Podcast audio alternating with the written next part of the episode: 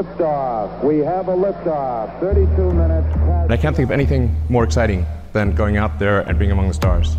That's why. Alarm på den internationale rumstation. Astronauterne måtte søge tilflugt i rumkapslerne efter det russiske militær lavede en lidt frisk nedskydning af en gammel russisk satellit. Menneskeheden tager hævn for dinosaurerne. Ny rumsonde skal smadre ind i asteroide og ændre dens kurs væk fra jordkloden. NASA bliver revset i en ny rapport. Månelandingen i 2024 totalt urealistisk og alt, alt for dyr. Det er overskrifterne i dagens rumpanel her på Den Nye Rumalder, hvor jeg har inviteret to rumnørder med i studiet for at blive klogere på nogle af de seneste rumfarthistorier. Mit navn er Thomas Schumann, og du lytter til Radio 4. Discovery, go at throttle up. Zero G, and I feel fine. Capsule is turning around.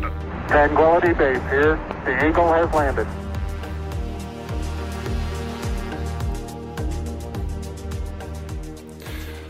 Og hvis du sidder derude og brænder ind med et uh, spørgsmål, en holdning eller en kommentar til dagens udsendelse, så er du velkommen til at skrive en sms ind til mig på, uh, på nummeret 1424. Du starter din besked med at skrive R4, og så et mellemrum, og så kan du så ellers komme med din holdning, kommentar eller spørgsmål.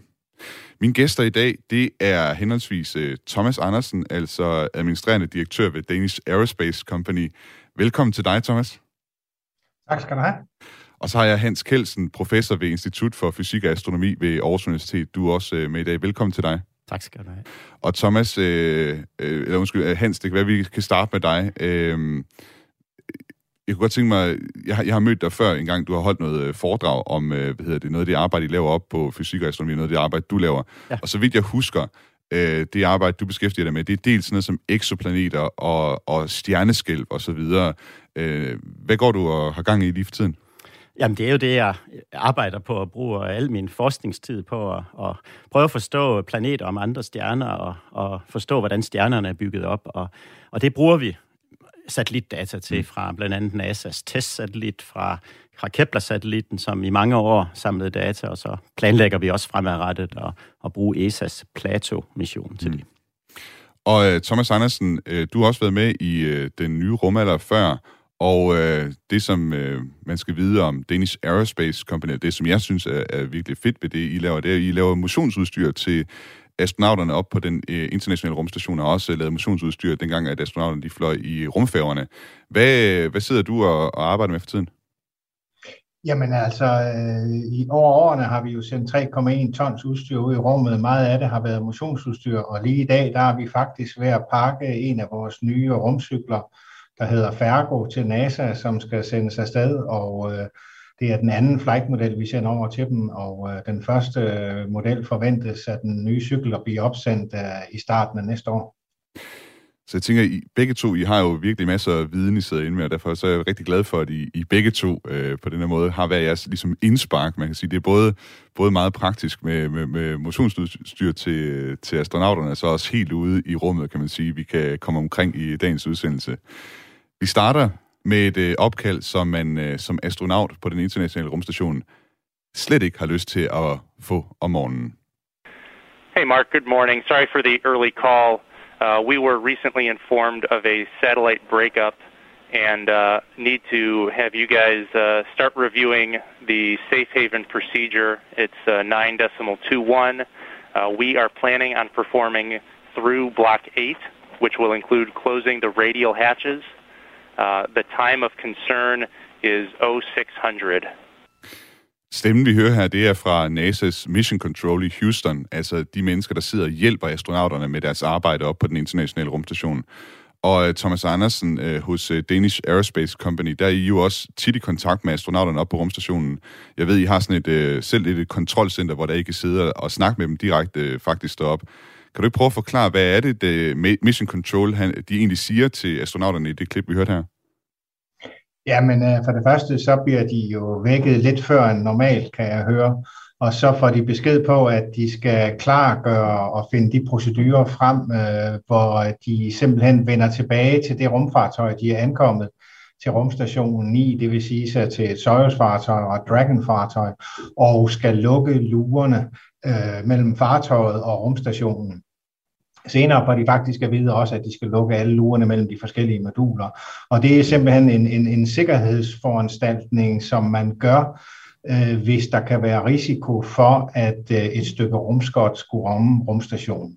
De har øh, gjort det før, men det har været med, øh, hvad skal vi sige, øh, kendt rumskrot, som man har vist øh, kunne komme, risikere at komme i nærheden af rumstationen.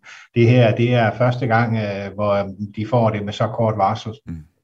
Og det var altså en besked, som astronauterne de fik den 16. november i år, altså i sidste uge, øh, og bekymringen var, at rumstationen skulle blive ramt af fragmenter fra en satellit, der var blevet splittet ad i rummet. Det viste sig, at øh, det var det russiske militær, som kort forinden havde skudt en gammel sovjetisk satellit i stykker med et såkaldt anti-satellitmissil. Den øh, sovjetiske satellit Cosmos øh, 1408, den lå i et kredsløb, der krydser med den internationale rumstation, og derfor så blev der altså slået alarm på rumstationen, og astronauterne, de skulle, som du siger, Thomas, forberede sig på det værste. Og truslen var så stor, som du også selv var inde på, at de blev nødt til at søge ly i deres øh, Soyuz og Dragon-rumkapsler. Thomas, du har jo arbejdet tæt sammen med mange øh, astronauter gennem årene. Hvad gik gennem dit hoved, da du øh, først øh, da du hørte, at de altså kunne være i fare? Altså i første omgang, så var det jo ikke klart, hvad, årsagen var, og det kan man jo også høre i, i, i radioklippet. Der bliver jo ikke fortalt, at det har været den her nedskydning af Cosmos 1408. Øh, men, men, men det er jo en risiko, og øh, der har været eksempler på uheld øh, på den russiske rumstation Mir, øh, som så faktisk var et fartøj, der stødte ind i, men var der blev slået et hul på størrelse med et frimærke, øh, hvad hedder det, øh, og hvor luften simpelthen suget ud, og man nåede heldigvis at lukke lugen til det modul. Så det er simpelthen en sikkerhedsforanstaltning at lukke lugerne mellem modulerne, sådan at hvis der sker noget, øh, så taber de ikke øh, luften i fartøjerne, og i øvrigt så kan de koble sig fra og vende tilbage til jorden, hvis det skulle gå helt galt. Hvad er det værste, der kan ske i sådan en situation? Jamen det er jo simpelthen, at der bliver slået et så stort hul, at øh, astronauterne overhovedet ikke når at reagere. Øh, som sagt, øh, på størrelse med et frimærke, så forsvinder luften inden for 5-10 sekunder, ikke? så hvis det er større, så når de ikke at, at, at lukke lurerne eller komme i sikkerhed. Mm. Så det er derfor, man, man gør det på forhånd. Det var altså det russiske militær, som øh, skød ind i deres egne satellitter ned, uden til synligheden at have advaret øh, hverken det russiske rumfartagentur Roskosmos, som jo har ansvaret for deres kosmonauter op på rumstationen, og så også de russiske segmenter øh, af rumstationen, eller nogen andre for den sags skyld, havde de heller ikke øh, advaret, lød det til. Grunden til, at de gjorde det, det er simpelthen for at teste deres øh, evne til at ramme satellitter i kredsløb om jorden i tilfælde af krig, så det er en strategisk øh, vigtig ting at kunne nedskyde fjendens øh, satellitter. Thomas, har du noget billede af, sådan, øh, hvor ofte vi ser den her slags nedskydninger? Øh, så vidt jeg husker, så er det sket øh, fire, tre, fire gange tidligere. Men det, der var anderledes ved den her, det er jo for det første, at de to af de tidligere er foregået i en meget lavere bane. Og jo lavere bane, jo hurtigt forsvinder de her fragmenter fra rummet og falder ned og brænder op i atmosfæren. Mm. Men det her, det foregik altså i en bane, hvor der faktisk øh, kredser en bemandet rumstation og endda en, der er beboet af nogle af deres egne astronauter. Så det, det, det er det, der virker så bizart i det her tilfælde. Hans Kelsen, professor ved Institut for Fysik og Astronomi ved Aarhus Universitet. Hvordan reagerede du, da du hørte om den her nyhed? Jamen altså, ligesom Thomas, så i starten vidste man jo ikke, hvad det var. Så, så, og, og, og det, de gør her, er jo øh, normal sikkerhedsprocedure. Altså, det er jo, det, det er jo, det er jo fordi, man ikke kender risikoen, så, så løber man selvfølgelig ikke nogen risiko. Og, hvor stor faren er, kan man jo ikke vurdere, når, det, når man bare har observeret, at der og det er, er så noget. pludseligt. Ja, ja. Så, så det er jo selvfølgelig klart, at de, de, de får den her besked, så man ikke risikerer noget, som også er helt tråd med det, Thomas øh, fortæller. Men, men øh, da jeg så hører om, om øh, at, at det er en, i virkeligheden en nedskydning, og at den kommer uden, at man har advaret nogen, det er jo det, der er, virkelig er det mystiske, fordi mm. øh, det, det er jo ikke sådan, man alligevel kunne skjule det, så hvorfor ikke øh, advare, at nu gør vi det her? Så kunne man selvfølgelig have den diskussion, som Thomas også siger, så bringer man jo også sine egne astronauter i fare. Det virker jo øh, besynderligt, og som der også bliver sagt, så øh, kunne man jo lave det her forsøg i lavere baner, øh, hvis man virkelig mener, at det er væsentligt for, mm af sikkerhedsgrunde, eller hvad det, hvad det nu kan være. Og i, og i lav bane er der jo, for uden det, at rumskrottet falder ned, så er der jo ikke andre, der kredser rundt i meget lav bane af, øh, af naturlige årsager. Satellitter falder jo ned i forvejen, også fra, fra lav bane øh, simpelthen fordi luftmodstanden er, er så stor. Så, så i den bane vil man jo øh, øh, højst kunne ramme ubemandede flyvninger, altså rumstationen kredser aldrig rundt nede i 200 km højde, øh, så vil den nemlig begynde virkelig at falde ned. Ja. Så, så øh, det er meget mærkeligt, øh, at man laver forsøget i, i den højde. Ja. Der var også øh, rundt om, øh, hvad skal man sige, øh, sådan en generel fordømmelse ja. af det, som øh, Rusland øh, har foretaget her. Vi skal lige høre her, der er det den talsmand for det amerikanske indrigsministerium, der hedder Ned Price, som, øh, som taler her. Earlier today, the Russian Federation recklessly conducted a destructive satellite test of a direct ascent anti satellite missile against one of its own satellites. The test has so far generated over 1,500 pieces of track- trackable orbitable debris and hundreds of thousands of pieces of smaller orbital, orbital debris that now threaten the interests of all nations. In addition, this test will significantly increase the risk to astronauts and cosmonauts on the International Space Station, as well as to other human spaceflight activities. Russia's dangerous and irresponsible behavior jeopardizes the long term sustainability of outer space and clearly demonstrates that Russia's claims of opposing the weaponization of space are disingenuous and hypocritical. The United States will work with our allies and partners to respond to Russia's irresponsible act. Ja, Ned Price, øh, det er ikke øh, mange pæne ord, han kommer med øh, om, om Ruslands øh, nedskydning her. Han siger i klippet, at den her nedskydning, den skabte 100.000 vis af stykker af rumskrot, og blandt andet så er der mindst øh, 1.500 stykker på 1 cm, som endte med at udgøre en trussel for astronauterne ombord på den internationale rumstation, og så siger han, at han giver ikke meget for Øh, russernes øh, hvad skal man sige, udmeldelser, udmeldinger om, at de ikke vil hvad skal man sige, have våben og sådan noget i rummet, når det er, man ser sådan en nedskydning som den her. Vi havde også en udmelding fra den russiske forsvarsminister Sergej Shogu, som sagde, We've we've uh, really tested a successful forward-looking system. It hit the old satellite. The resulting fragments do not pose any threat to space activities. Så han siger altså, at de har testet et succesfuldt system, og øh, de her fragmenter, som der kom ud af systemet, de øh, har, der er altså ikke nogen risiko for hvad skal man sige, andre rumfartaktiviteter. Hans, øh, når du hører den øh, russiske forsvarsminister sige sådan, hvad, hvad tænker du så om det? Ja, nu, nu blander vi jo så selvfølgelig politik ind i det her, hvad, hvad også Altså, i realiteten er selvfølgelig, at, at faren er lille, øh, fordi der er utrolig god plads, øh, og der flyver rigtig meget andet rundt derude, også rumskrot, der ikke stammer fra kollisioner. Det, der er problemet her, er jo både, at det kommer helt øh, uventet, at man ikke ved præcis, hvor stort det er, hvordan øh, de enkelte fragmenter vil, øh, vil, vil bevæge sig rundt, og det er en reel trussel for rumstationen, hvis en, altså en centimeter størrelse, øh, der kommer med de hastigheder, vi snakker om her, kan lave meget større skader, end det Thomas forklarede før. Med, med, altså man skal ikke sammenligne et 1 cm øh, stykke vil lave et 1 cm hul. Med den hastighed, det kommer, så, så kan skaderne være væsentligt større. Så, mm. så men altså, der er jo ikke sket noget, øh, og, og øh, der flyver virkelig rigtig meget øh, rumskrot rundt, så det er jo ikke sådan, at vi er ved at se, at rumstationen seriøst var, var, var øh, øh, ville falde ned eller gå fuldstændig i stykker. Jeg, jeg tvivler på, at det var, det var der, vi var henne, men mm. astronauternes sikkerhed er jo heller ikke, at hele rumstationen går i stykker. Det er netop, at moduler... Der skal bare et enkelt hul til, ja, et enkelt altså, lille hul, det er jo, og så er det, det, det slemt nok. Præcis, ja. og så kan de jo heller ikke lave andet. De er der jo ikke bare for at være der. De mm. skal, hele deres arbejdsdag bliver jo ødelagt, men det ved Thomas selvfølgelig meget ja. mere om. Så.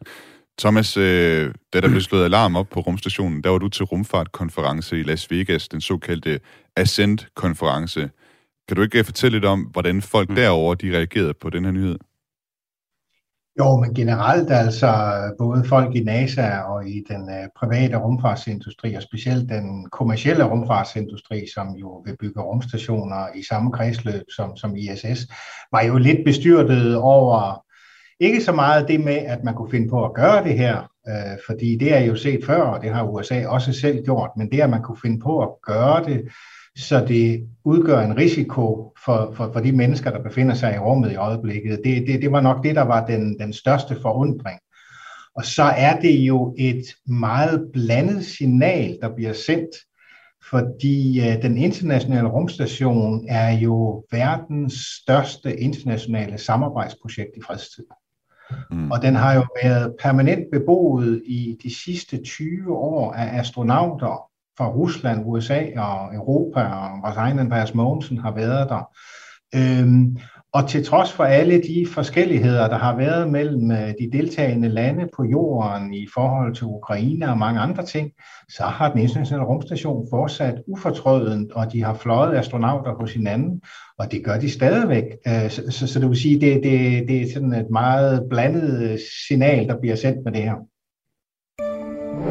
Liftoff. We have a liftoff. 32 minutes past the hour. Liftoff on Apollo 11. Du lytter til den nye rumalder på Radio 4. Mit navn er Thomas Schumann, og mine gæster i rumpanelet i dag er Thomas Andersen, der er administrerende direktør ved Danish Aerospace Company i Odense, og så har jeg også eh, Hans Kelsen, professor ved Institut for Fysik og Astronomi ved Aarhus Universitet, med mig i studiet i dag.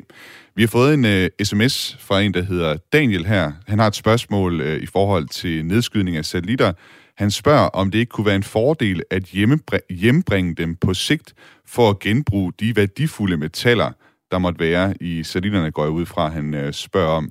Øh, Thomas, kan du, kan du øh, give Daniel et svar på det? Ja, altså det, der er udfordringen, det er at få dem sikkert ned igen. Øh, satellitterne er jo bygget til at sidde i toppen af en raket under en beskyttelseskappe under opsendelsen. Og hvis de skal ned igennem jordens atmosfære og, og de enorme temperaturer, der opstår på grund af gnidningsmodstanden der, så skal de beskyttes på en eller anden måde, så derfor er det meget svært at bringe dem hjem igen. Men det, man arbejder på, det er faktisk at servicere satellitterne, mens de er ude i rummet, kunne fylde nyt brændstof på, eller udskifte øh, elektroniske dele eller kredsløb, øh, hvis de går i stykker, sådan at man kan forlænge deres levetid. Daniel her, han har også et spørgsmål til dig, Hans. Han siger, at din ene gæst forsker i eksoplaneter. Øh, et spørgsmål, han måske vil kunne besvare. De metaller, vi kender på jorden, kunne man forestille sig, at andre metaller kunne eksistere på andre planeter? Det har selvfølgelig ikke så meget med lige det her tema at gøre, Nej. men øh, det er et meget godt spørgsmål, synes jeg alligevel.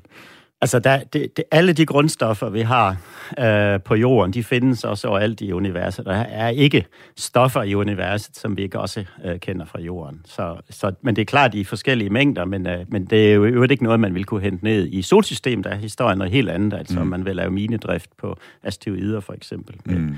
Der er mange af de her sjældne jordarter, hvad skal man sige, og, og tunge metaller og alt sådan noget, som er mere tilgængelige på asteroider, end de er på jorden, for eksempel. Især tunge metaller. Ja, ja.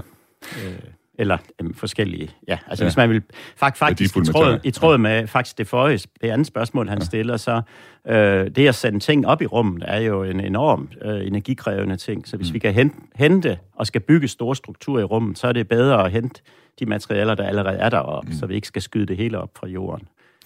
I er altså velkommen derude til at sende sms'er ind. I skriver ind til 1424, start jeres besked med R4, et mellemrum, og så jeres besked. Vi vender tilbage til øh, historien her om øh, nedskydningen af den øh, russiske satellit.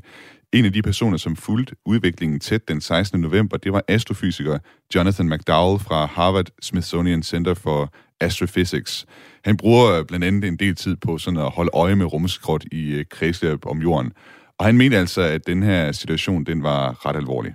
What was unusual about this is over the years, right, the International Space Station has had close passes with specific pieces of debris. And so then they get told, oh, folks, the, there, there is a, a debris object coming within 600 meters of you, plus or minus more than that, uh, uh, you know, at this time. Uh, and if they have enough warning, what they do is they move the space station out of the way. They fire its engines to change its orbit.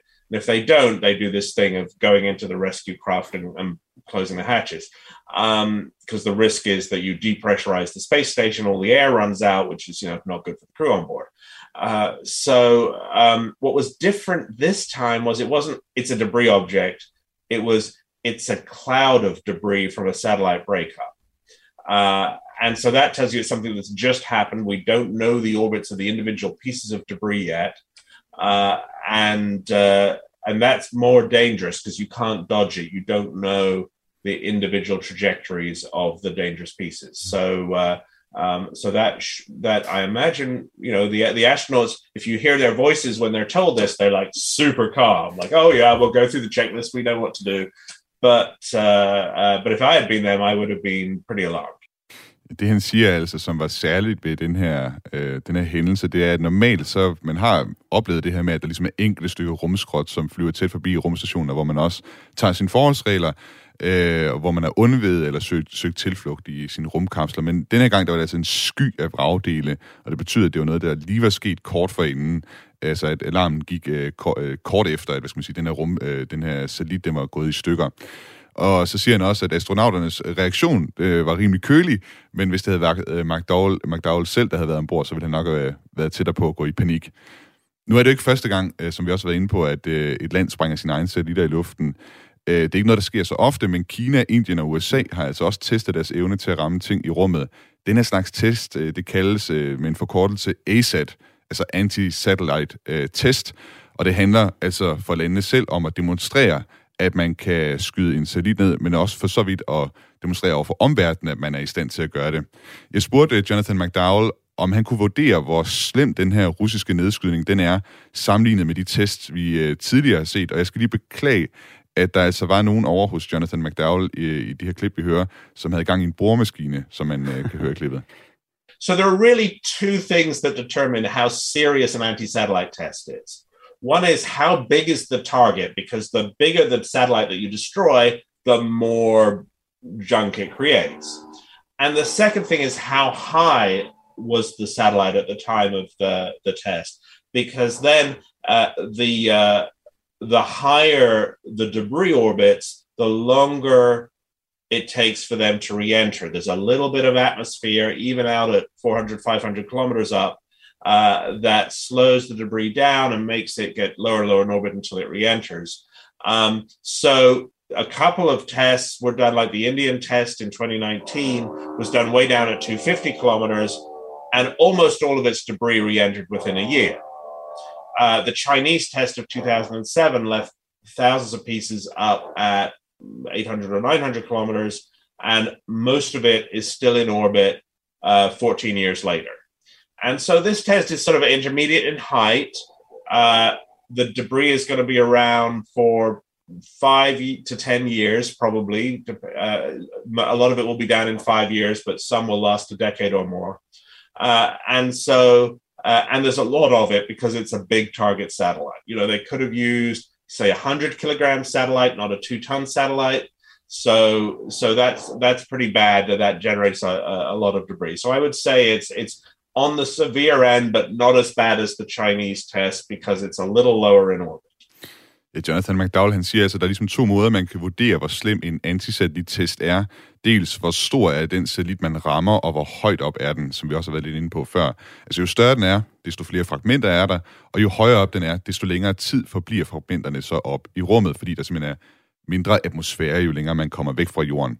Den indiske test, der skete i 2019, den øh, skete altså i 250 km højde, og de fleste af de fragmenter, de faldt ned igen i løbet af et år.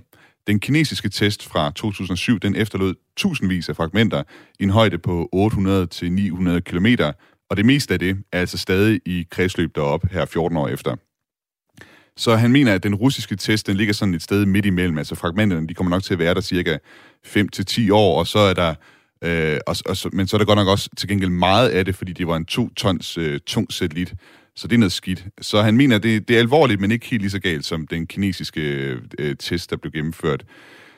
Der, der har siden, øh, hvad skal man sige, øh, den her, den her nedskydning, så været en del diskussion om, øh, om hvad, skal man sige, hvad man skal stille op, og jeg har set flere steder, at der er folk, der har krævet, at der ligesom kommer et forbud mod at lave de her tests. Øh, Thomas, øh, helt kort, øh, tror du, det er realistisk med sådan et forbud mod de her ASAT-tests? Øh, jeg tror, det er svært. Øh, udfordringen er jo under den kolde krig i, i, i 60'erne, der diskuterede man allerede brugen af militære rumstationer, og amerikanerne havde et stort projekt, som, som så blev skrinlagt. Øh, øh, under Trump øh, oprettede øh, USA øh, en ny øh, Space Force, øh, et, et, et sjette værn, øh, som, som skulle kigge og tage sig af rummet. Øh, problemet det er, at øh, militæret har nogle overvejelser, og så er der hele den kommersielle side, øh, fordi at øh, ASAT er jo en trussel ikke blot imod rumstationen og andre bemandede rumstationer, men også nogle af de satellitkonstellationer, som man opbygger i lav jordbane i dag i 550-600 km højde.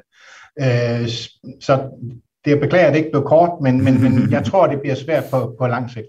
Det er helt i orden. Øh, jeg kan lige læse op, vi har fået lidt flere sms'er ind her øh, fra nogle af lytterne derude. Der er blandt andet en øh, lytter her, der har skrevet, at der skal sendes en skrothandler op i kredsløb, der kan hente det ned. Og jeg ved, at der findes faktisk allerede planer, og folk, der tester de her ting, jeg mener, det europæiske rumfartagentur er rimelig meget på trapperne, blandt andet med en mission, der skal op og prøve at hente noget af alt det her rumskrot ned igen. Tranquility Base here. The Eagle has landed. My name is Jason Wright. I look for alien life in the universe, and you are listening to Denu Romana. We should have a base on the moon and send people to Mars. That's what we should do. Dag har jeg inviteret til rumpanel her på Radio 4, og med mig har jeg Thomas Andersen, administrerende direktør ved Danish Aerospace Company, og Hans Kelsen, professor ved Institut for Fysik og Astronomi ved Aarhus Universitet. Og lytterne derude har været, I har været øh, travle med at skrive ind. Øh, vi har fået en masse gode sms'er. I kan som sagt, hvis I har lyst til at sende en sms ind, skriv ind til 1424.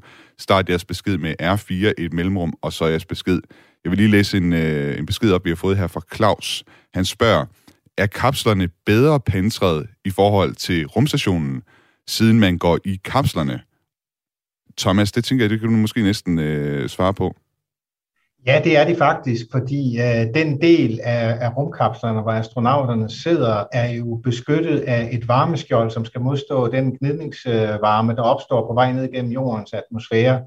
Uh, så de er bedre beskyttet der, og samtidig så kan de jo så også frakoble sig og vende hurtigt hjem. Mm.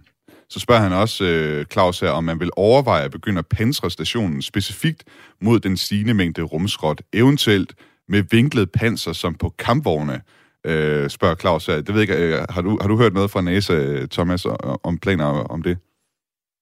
Nej, øh, det har jeg ikke, men, men, men det man jo skal tænke på, det er, at øh, rumstationen kredser om jorden med over 24.000 km i timen, og hvis der kommer et stykke sandkorn på øh, under en millimeter med samme hastighed i den modsatte retning, altså så er det rigtig, rigtig svært og rigtig tungt at lave noget, der kan beskytte mod det.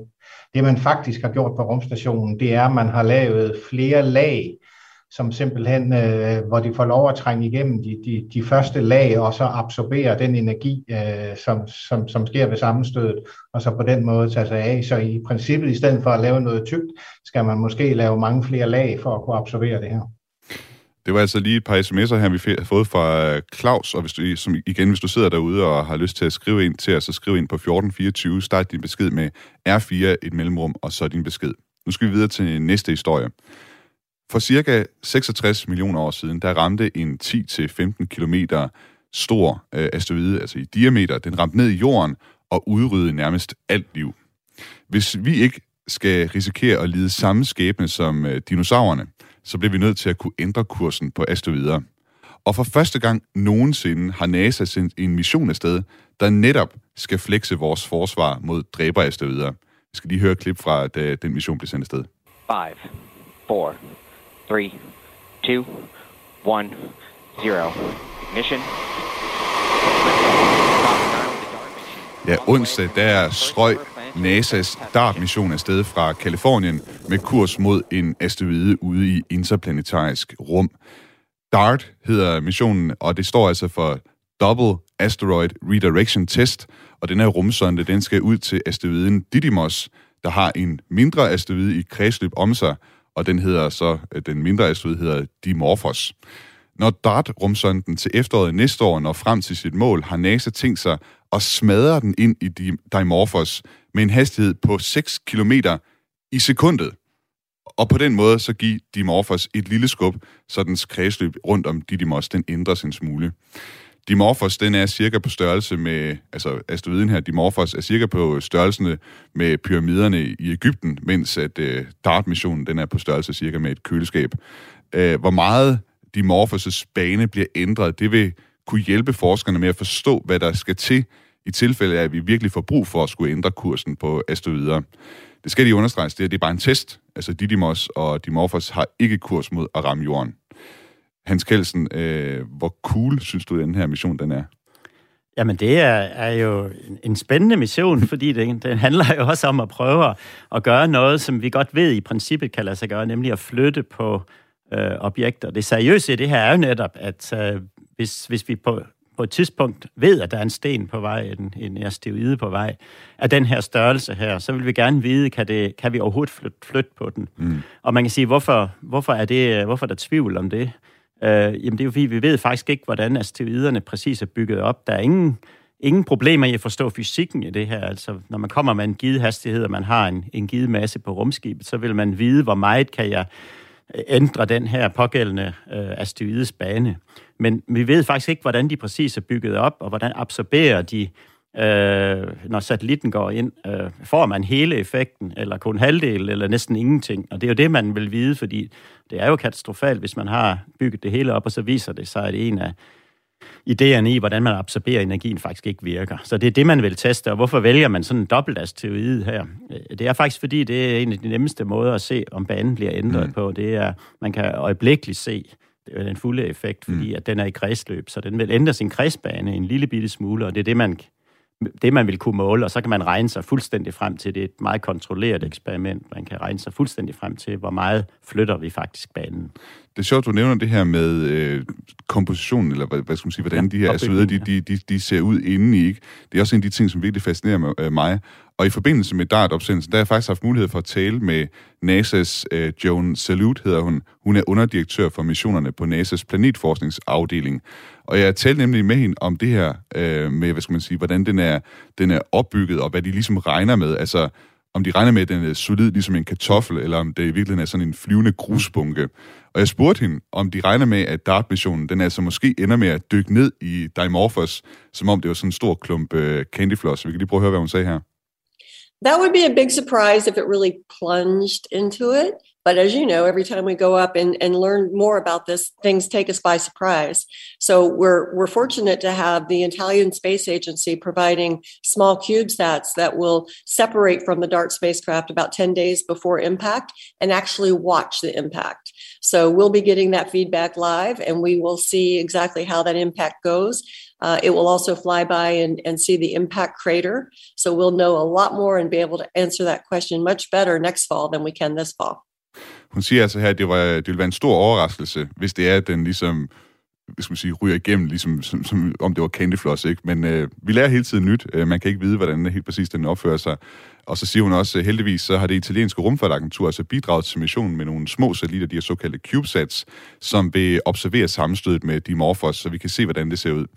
Øh, Thomas Andersen, du, øh, du havde en kommentar til øh, DART-missionen. Ja, altså de små satellitter, som du nævner her, en af dem skal faktisk øh, separeres og så filme, øh, når man laver det. Så det øh, synes jeg jo også er med til, hvad skal vi sige, at bringe ekstra viden og i øvrigt gøre det ekstra interessant for os andre at kunne følge med i det her ting. Derudover så kaldte du jo også i starten rumnørder, og øh, som, som rumnørd så har man jo selvfølgelig set filmen Armageddon med Bruce Willis, øh, hvor det foregår på en lidt anderledes måde. Og jeg ved faktisk, at NASA havde inviteret Bruce Willis til opsendelsen, og takkede nej. Ja, det er rigtigt. Ved du, at de skulle have inviteret så holdet fra filmen Deep Impact, som udkom øh, samme år, som øh, er noget mere sådan baseret i, i, i virkeligheden, så vidt jeg har forstået i hvert fald, i stedet for den der plan fra Armageddon med Bruce Willis, hvor de tager op og så har sat borebiser til at, at bore sig ned i astøden. Øh, Hans, du, du markerede også. Jamen altså, at, at det, det gør jo, altså og om man faktisk flytter banen, præcis hvordan impactet er, energien eller øh, impulsen af det her, altså bevægelsesmængden, den skal jo absorberes, så det er jo ikke, det gør ikke nødvendigvis noget, om man falder blødt ind, men det der er problemet er, om den splindres, eller, mm. eller sendes der meget materiale ud. Det, kan, det, kan, det, det vil man jo gerne vide, og hvis vi, hvis vi faktisk skal se det på det videnskabelige, den her mission, så er det jo netop, som Thomas også siger, lad os, lad os se på, hvad der sker. Øh, dannes der et krater, synker den dybt ned. Man har stødt ind i kometer før med, med satellitter. Der viste det sig, at de er meget mere porøse, end man troede. Altså okay. densiteten ja. af kometer, og det kunne også være en komet, der i øvrigt var på ja. vej til jorden. Ja. Asteroider er måske nemmere i virkeligheden, fordi de er hårdere. Øh, deres, den måde, de er dannet på, gør, at de, de, de har mere fast ja. struktur, mens en, en komet er virkelig en, en løs snebunke. Altså densiteten er sådan en er, er virkelig lav, når man prøver at måle på den. Og det, der, den kommer også typisk med højere fart, ikke? Det kunne det den nemlig sagtens gøre, ja. ja. ja. Uh, så, så, men altså alt i alt handler det her slet ikke om, at man vil uh, kort tid før man kolliderer, for så kan den ikke flytte noget. Det, det handler jo om at at vi samtidig monitorerer, hvor, hvad flyver der egentlig rundt, hvad har vi styr på, og så gå ud og flytte det i god tid. Det er sjovt, fordi vi har faktisk en sms her fra Martin Kelleher Kelle her Petersen, som øh, nemlig øh, spørger, altså når man flytter på en asteroide, hvor langt frem i tiden kan man så regne på den spane? Det er vel næsten som en slags sommerfugleffekt, der er blandet ind, og kan vi risikere at flytte en ufarlig asteroide til at være en farlig asteroide? Det du få lov at svare på, Hans. Ja, det kan, man, det kan man i princippet. Hvis man ikke har styr på banen, så skal man selvfølgelig, øh, så er der heller ikke nogen...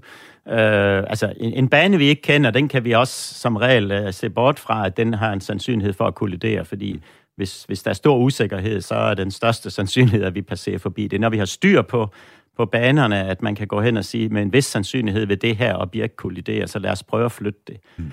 Og det gør man, skal man selvfølgelig gøre på en måde, så man, øh, så man helt kontrolleret flytter den i den rigtige retning, på den rigtige måde.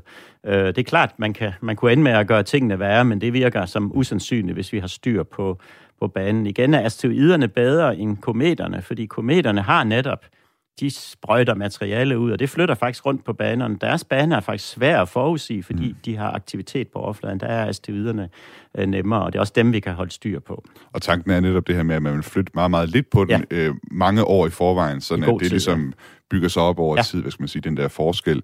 Vi har også øh, John øh, fra Ringkøbing, der skriver ind, at han engang læste noget med at male en asteroide, mm. og så lade sollys flytte den. Er, det, er der noget om det, spørger han? Jamen, det er faktisk en rigtig, rigtig god idé, fordi hvis man maler den ene side hvid, så vil, øh, så vil sollyset i sig selv trykke på, øh, på, på, på asteroiden. Og hvis man gør det i god tid, så kan man flytte, flytte asteroiden temmelig meget. Det sker også som naturlig proces, hvis der er blanke områder. Så, så ja, det kan man sagtens uh, tænke sig til, men det kræver, at vi ved det i meget god tid, at den her satellit uh, asteroide potentielt er på vej mod jorden. Vi har også lige et øh, klip mere fra Joan Salute fra, fra NASA, øh, da jeg talte med hende.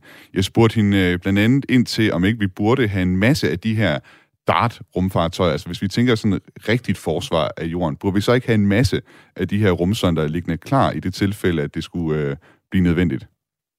I think it, it completely depends on how much lead time we have. You know, a lot of times we can predict the orbit way out years and years in advance.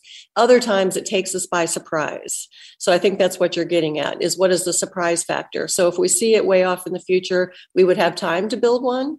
If we don't see it in the, you know, if we, if something comes in like it came in over Russia in 2013, you know, you did not have much notice for that.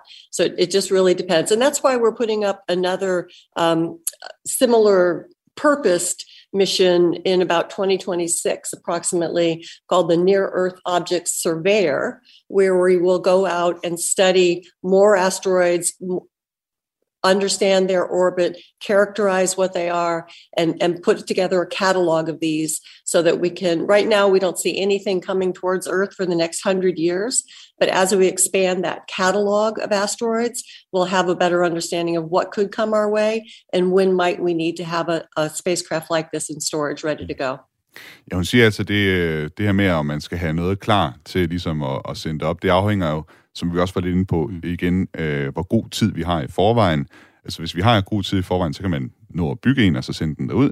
Øh, hvis vi bliver taget på sengen, så er det lidt større problemer, så er det måske ikke sikkert, at øh, sådan en mission som DART egentlig vil kunne gøre en forskel. Derfor så har NASA, som man siger, også tænkt sig at sende et øh, teleskop op i 2026, som ligesom skal lave et øh, mere udførligt katalog, end dem vi har i forvejen, om hvad det er for asteroider, det er, der gemmer sig derude i mørket.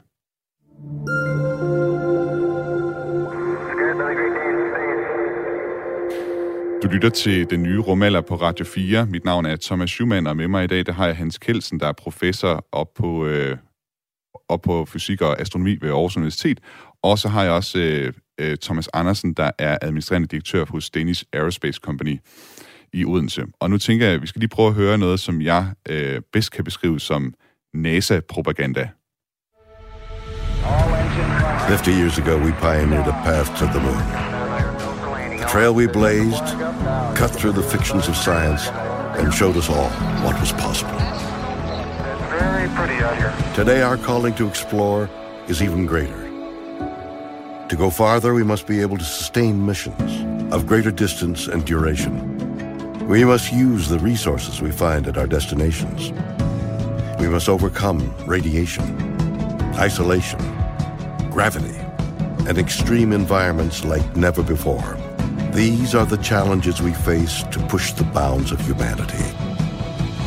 We're going to the moon to stay by 2024.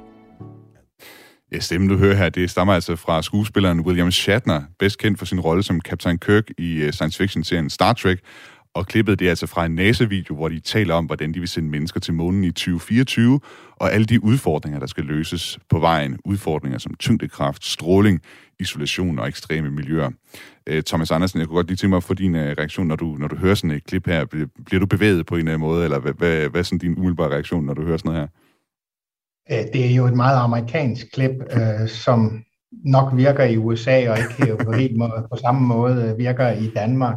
Øh, det, der dog synes, der er sjovt ved det klip her, det er, at øh, William Shatner faktisk fløj i rummet på Blue Origin raket her for, for lidt over en måned siden. Så det, udover at være med i Star Trek, så har han faktisk været i rummet nu.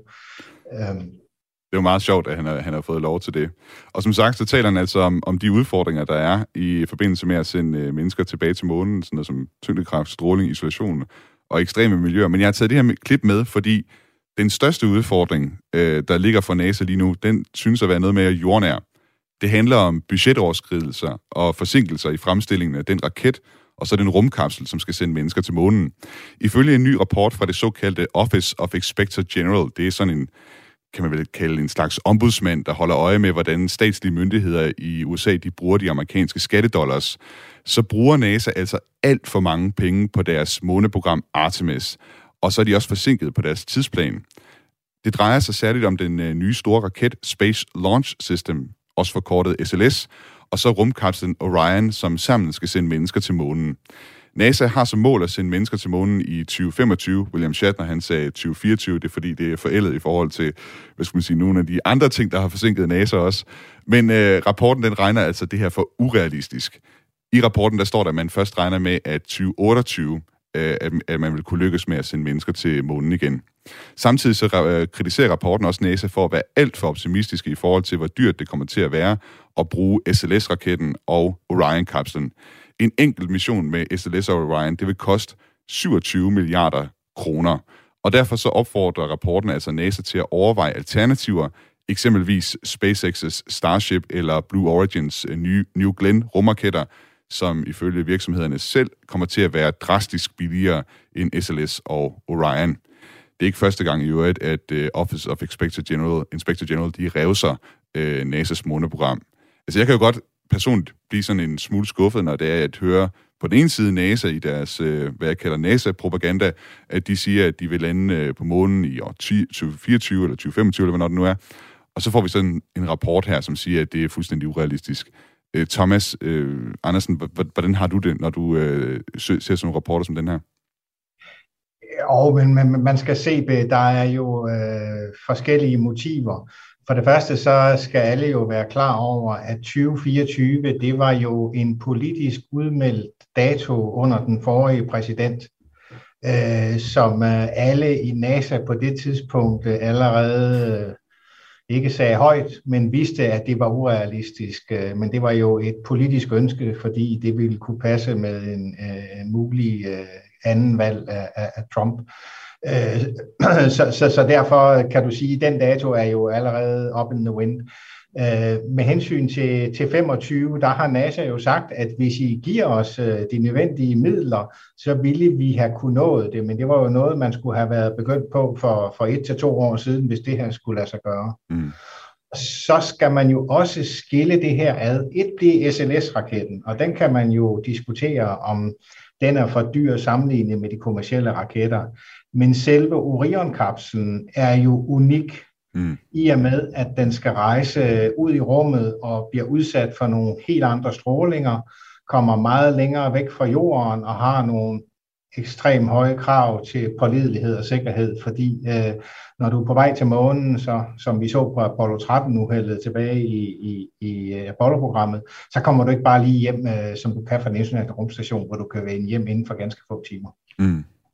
Det er, jo, det er jo mange penge, som øh, NASA de bruger på, på sådan en øh, raket som øh, Space Launch System, og som i en tid, hvor vi har sådan en virksomhed som øh, SpaceX, der genbruger deres raketter, så Space Launch System er netop ikke genbrugelig. Den koster jamen, de her øh, et par milliarder eller et eller andet at fyre af øh, for en enkelt gang og de penge, tænker jeg, Hans, øh, for sådan en som, mm. som dig, der sidder op på fysik og astronomi, det var penge, der kunne bruges på nogle rigtig, rigtig gode rumteleskoper, hvis NASA de valgte at gøre det i stedet for. Kan du ikke også godt sidde og ære dig lidt over det?